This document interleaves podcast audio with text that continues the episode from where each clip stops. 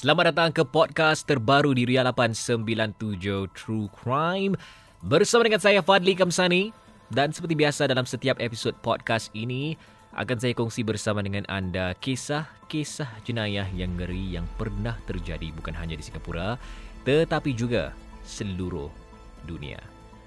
Dari mula bagaimana jenayah dilakukan hingga akhir semuanya akan kami selungkar dalam podcast True Crime. Tapi sebelum itu, jangan lupa untuk like, share, follow dan kalau anda dengar episod sebelum ini, kita telah pun terbang all the way ke Amerika Syarikat. Ia pada tahun 1930-an dan kini ya kita kembali ke mungkin tahun 2000-an di mana antaranya kisah yang telah pun mendapat perhatian seluruh dunia iaitu kes pembunuhan Watts Family Murder Case. Pada awal pagi 13 Ogos 2018 di Frederick, Colorado, pengendali ladang minyak Amerika Christopher Lee Watts ketika itu berumur 33 tahun membunuh istrinya yang hamil, Shan Ann, dengan cara dicekik dan kemudian kedua anak-anak mereka Bella dan Celeste dengan menyekat mereka. Dia mengemumikan Shen Ann dalam kubur cetek berhampiran kemudahan simpanan minyak dan membuang mayat anak-anaknya ke dalam tangki minyak mentah. Watts pada mulanya mengekalkan dia tidak bersalah dalam kehilangan keluarganya tetapi telah ditangkap pada 15 Ogos selepas mengaku membunuh Shen N dalam temu bual dengan detektif. Dia kemudiannya mengaku membunuh anak-anaknya. Pada 6 November 2018, Watts mengaku bersalah atas beberapa pertuduhan pembunuhan peringkat pertama sebagai sebahagian daripada perjanjian pengakuan apabila hukuman mati yang kemudiannya dimansuhkan di Colorado pada 2020 telah dikeluarkan daripada hukuman. Dia dijatuhkan hukuman penjara seumur hidup lima kali tanpa kemungkinan parol tiga untuk menjalani hukuman berturut-turut. Christopher Lee Watts dan Shan Ann Catherine berasal dari North Carolina. Christopher dari Spring Lake dan Shen Ann dari Aberdeen. Mereka bertemu pada 2010 dan telah pun mendirikan rumah tangga di Mecklenburg pada 3 November 2012. Pasangan tersebut mempunyai dua anak perempuan, Bella Marie Watts dan juga Celeste Catherine Cici Watts. Pada masa kematiannya, Shan Ann sedang hamil 15 minggu dengan seorang budak lelaki yang akan dinamakan Nico. Keluarga Watts tinggal di rumah lima bilik tidur di Frederick, Colorado di mana mereka beli pada tahun 2013. Keluarga itu mengisytiharkan Muflis pada 2015 di mana Christopher telah bekerja di Anacado Petroleum manakala Shan Ann bekerja dari rumah menjual produk yang dipanggil Thrive untuk sebuah syarikat pemasaran berbilang peringkat bernama Level. Pada kira-kira jam 1.48 minit pagi pada hari Isnin, iaitu 13 Ogos 2018, Shan Ann yang pulang dari perjalanan perniagaan ke Arizona telah dibawa pulang oleh rakan dan rakan sekerjanya Nicole Atkinson. Pada hujung minggu itu, Chris Watts telah pulang bersama anak perempuan mereka. Kemudian pada hari itu, Shan Ann dan gadis-gadis itu dilaporkan hilang oleh Atkinson yang menjadi bimbang apabila Shan Ann terlepas temu janji obstetrik dan gynecology yang dijadualkan dan gagal membalas mesej teksnya. Selepas Shen N terlepas mesyuarat perniagaan, Atkinson pergi ke kediaman Watts kira-kira jam 12.10 minit tengah hari. Apabila loce pintu dan ketukan tidak dijawab, Atkinson memberitahu Christopher yang sedang bekerja dan menghubungi jawatan polis Frederick. Seorang pegawai polis Frederick tiba untuk menjalankan pemeriksaan kebajikan kira-kira jam 1.40 minit petang. Semasa pemeriksaan kebajikan, Christopher memberi kebenaran kepada pegawai polis untuk menggeledah rumah di mana anjing keluarga itu ditemui tidak cedera tetapi tiada tanda Shen N atau gadis-gadis itu. Penggeledah menemui beg tangan Shen N yang mengandungi kuncinya dan ubat kanak-kanak. Telefonnya kemudiannya terletak di antara kusyen sofa di rumah keluarga itu. Keretanya yang masih mengandungi tempat duduk serta keretanya yang masih mengandungi tempat duduk kereta perempuan berada di garaj. Cincin perkahwinan Shen N ditemui di atas meja sisi katil. FBI dan Biro Penyiasatan Colorado CBI menyertai siasatan keesokan harinya.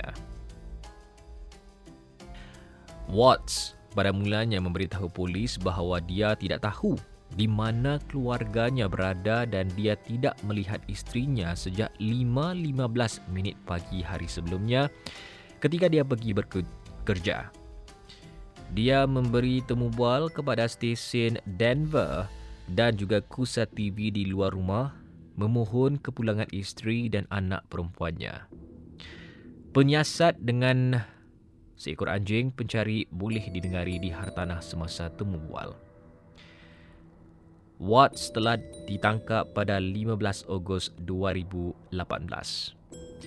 Menurut affidavit tangkapan dan rakaman dari kamera keselamatan di bilik temuduga, dia gagal dalam ujian poligraf dan seterusnya mengaku membunuh Shen N. Dia meminta untuk bercakap dengan bapanya sebelum mengaku. Menurut affidavit itu, Watts menjalin hubungan sulit dan mendakwa dia meminta perpisahan dengan Shen N. Semasa siasatan, dia mendakwa Shen N telah mencekik gadis-gadis itu sebagai tindak balas kepada permintaannya untuk berpisah dan bahawa dia kemudiannya mencekiknya dalam keadaan marah dan mengangkut mayat ke tapak simpanan minyak terpencil yang dipajak oleh majikannya, Anadarko Petroleum. Watts telah dipecat oleh syarikat itu pada 15 Ogos, hari penahanannya. Pihak berkuasa mengesan mayat keluarga Watts di tapak simpanan minyak yang terletak kira-kira tiga batu di utara Rogan pada 16 Ogos. Mayat gadis-gadis itu ditemui dalam tangki simpanan minyak mentah manakala Shen N dikebumikan dalam tanah cetek kubur berdekatan. Mayat Bella dan Celeste masing-masing telah ditolak melalui palka di bahagian atas tangki minyak yang berbeza dengan penutupnya diameter 8 inci iaitu kira-kira 20 cm. Menurut pemeriksa perubatan, Bella mengalami calab pada punggung kirinya akibat disorong melalui lubang itu. Seberkas rambut diperang ditemui di tepi salah satu palka tersebut. Pada 21 Ogos, Watts telah didakwa dengan tiga pertuduhan pembunuhan. Peringkat pertama termasuk tambahan satu pertuduhan bagi setiap kanak-kanak yang disebut sebagai kematian kanak-kanak yang belum mencapai umur 12 tahun dan defendant berada dalam kedudukan amanah. Penamatan kehamilan yang menyalahi undang-undang dan tiga pertuduhan mengganggu badan manusia yang telah meninggal dunia. Dia dinafikan ikat jamin pada penampilan pertamanya di mahkamah. Pada perbicaraan kemudian, jaminannya ditetapkan 5 juta dengan dia dikehendaki menurunkan 15% untuk dibebaskan. Kes ini telah dikaitkan dengan media dengan jenayah penghapusan keluarga family site. Kebanyakan jenayah ini berlaku pada bulan Ogos sebelum sekolah bermula yang mungkin melambatkan pengesanan dan penyiasatan. Menurut bekas profil FBI Candice DeLong, kes seperti Watts jarang berlaku kerana pemusnah keluarga biasanya membunuh diri selepas pembunuhan. Satu tindakan yang didakwa Watts renungkan kerana rasa bersalah atas tindakannya. Dalam temu bual mengenai Dr. Phil, Peguam Watts mendakwa bahawa dia mengaku membunuh Shen N selepas pertengkaran mengenai penceraian. Semasa pembunuhan itu, Bella menghampiri pasangan itu. Watts kemudian memberitahunya bahawa Shen N sakit dan dia memuatkan badan Shen N dan gadis-gadis itu tanpa kerusi kereta mereka ke tempat duduk belakang trak kerjanya. Dia kemudiannya menggelamkan gadis-gadis itu seorang demi seorang. Watts mengaku bersalah atas pembunuhan itu pada 6 November. Hukuman mati tidak dikemukakan oleh peguam daerah atas permintaan keluarga Shen N yang tidak menginginkan kematian selanjutnya. Mereka menyokong keputusannya untuk menerima perjanjian pengakuan itu. Pada 19 November, dia dijatuhi hukuman penjara seumur hidup lima kali. Tiga berturut-turut dan dua serentak tanpa kemungkinan parole. Dia menerima tambahan 48 tahun untuk penambatan kehamilan Shen N secara tidak sah dan 36 tahun untuk tiga pertuduhan mengganggu mayat. Hukumannya bermula serta merta. Pada 3 Disember 2018, Watts telah dipindahkan ke lokasi luar negeri kerana kebimbangan keselamatan. Pada 5 Disember, dia tiba-tiba di Dodge Correctional Institution, penjara dengan keselamatan maksimum di Walpun, Wisconsin untuk terus menjalani hukuman penjara seumur hidup. Pada episod Desember 2018 ABC News siri 20, ibu bapa Shen N telah ditemu buat kali pertama sejak pembunuhan itu. HLN menyiarkan laporan khas pada bulan yang sama bertajuk Family Massacre Chris Watts Exposed di mana rakaman Watts daripada kamera badan polis dan kamera keselamatan di bilik temuduga balai polis telah indahkan. Dalam temu bual yang dirakam yang dikeluarkan oleh CBI dengan teman wanita Christopher, dia mendedahkan perubahan tingkah lakunya pada hari-hari sebelum pembunuhan itu.